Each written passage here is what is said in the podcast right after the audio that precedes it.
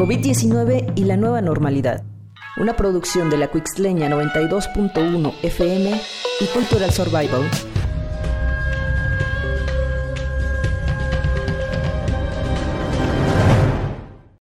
Dos cubrebocas por 10 amigas, son lavables. Tengo este de 15 pesos, este de 40, este de 35 y este de 30. Y el paquete con 10 en 35 pesos. A 10 baros, carnal.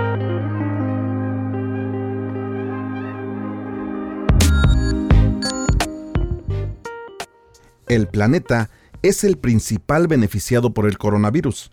COVID-19 beneficia al medio ambiente.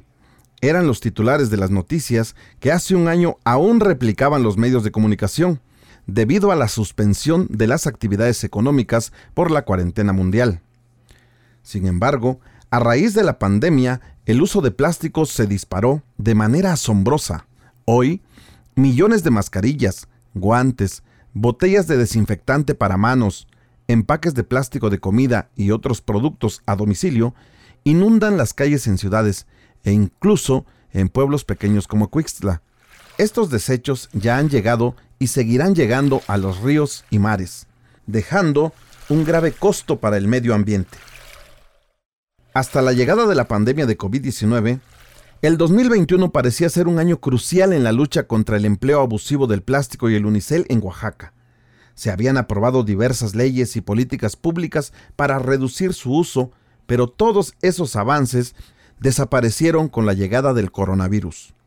La pandemia al medio ambiente pues, le afectó bastante por el uso de pues de muchos desechables. Creo que no los manejamos de la manera correcta y pues cada quien desechó a su criterio todos los desechos que tuvimos, como son los cubrebocas, los frascos de gel, los frascos de sanitizante, ¿no? En algunos casos, algunas personas, la utilización de guantes desechables. Entonces el uso es el uso diario. Y el uso de cubrebocas, pues con un máximo de, de 4 o 6 horas de uso y habría que desecharlos porque definitivamente en su vida útil no era más, más larga considero que no, no fue muy favorable para nuestro medio ambiente la utilización de todos esos productos. Lejos de darle un respiro, creo que le dimos un golpe bastante fuerte a nuestro medio ambiente. Pero pues hoy nos tuvimos que meter en esta dinámica donde pues había que proteger la vida. Entonces, ante eso, lo que teníamos a la mano, pues es la utilización de todos estos productos que, que pues desafortunadamente tenemos que utilizarlos como bien menciona el doctor Raúl Lagunas, responsable de la Unidad Médica de Santa Catarina Cuixtla, es cierto que por motivos de higiene y salud no es factible prohibir el uso de plásticos de un solo uso, mientras dure la emergencia sanitaria. Pero es muy importante evitar que, una vez resuelta la crisis, se produzca un mayor problema ambiental. No hay que olvidar que la problemática de la contaminación por plásticos seguirá presente. Sin embargo, el doctor Lagunas hace un llamado a la población a fin de ser críticos ante nuestra realidad, nuestro consumo y nuestros desechos.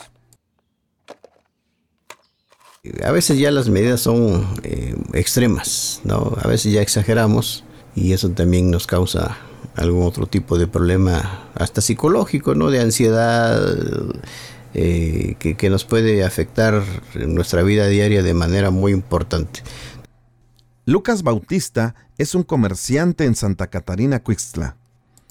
Y él, al igual que muchos pobladores, vio en el plástico una oportunidad para contener la propagación del virus. pues teníamos que utilizarlo. ¿Por qué? Porque te decían, con tal de no infectar o contagiar a alguna otra persona o no contagiarnos, pues usábamos el plástico y ¿qué hacemos? Pues desecharlo, ¿no? Desecharlo a la bolsa de, basura el cubrebocas nuevamente, ¿no? El cubreboca pues es algo que usamos un rato. Eh, gel, pues sí, la contaminación se, se disparó, ¿no? Cabe recordar que se ha demostrado que el coronavirus puede sobrevivir en superficies de plástico hasta 72 horas, en comparación con hasta 24 horas en superficies de cartón. Lavarse las manos frecuentemente con agua y jabón, al toser o estornudar, cubrirse nariz y boca con el antebrazo, ventilar espacios y permitir la entrada de la luz solar, no tocarse la cara con las manos sucias, limpiar y desinfectar superficies y objetos de uso común en casas y oficinas, así como mantener la sana distancia, siguen siendo las principales medidas de protección contra el coronavirus. Considero que eh, a veces el, manejo es exagerado. Si utilizamos un, eh, líquido eh, para poder sanitizar todo lo que utilizamos, hasta nuestra ropa que portamos, creo que es suficiente. ¿no? Tendríamos de disminuir el uso de el, del plástico en nuestra vida diaria. No, yo creo que estamos está exagerando en las, en las medidas. Pero bueno, hay algunas personas que de esa manera se sienten seguras y tranquilas.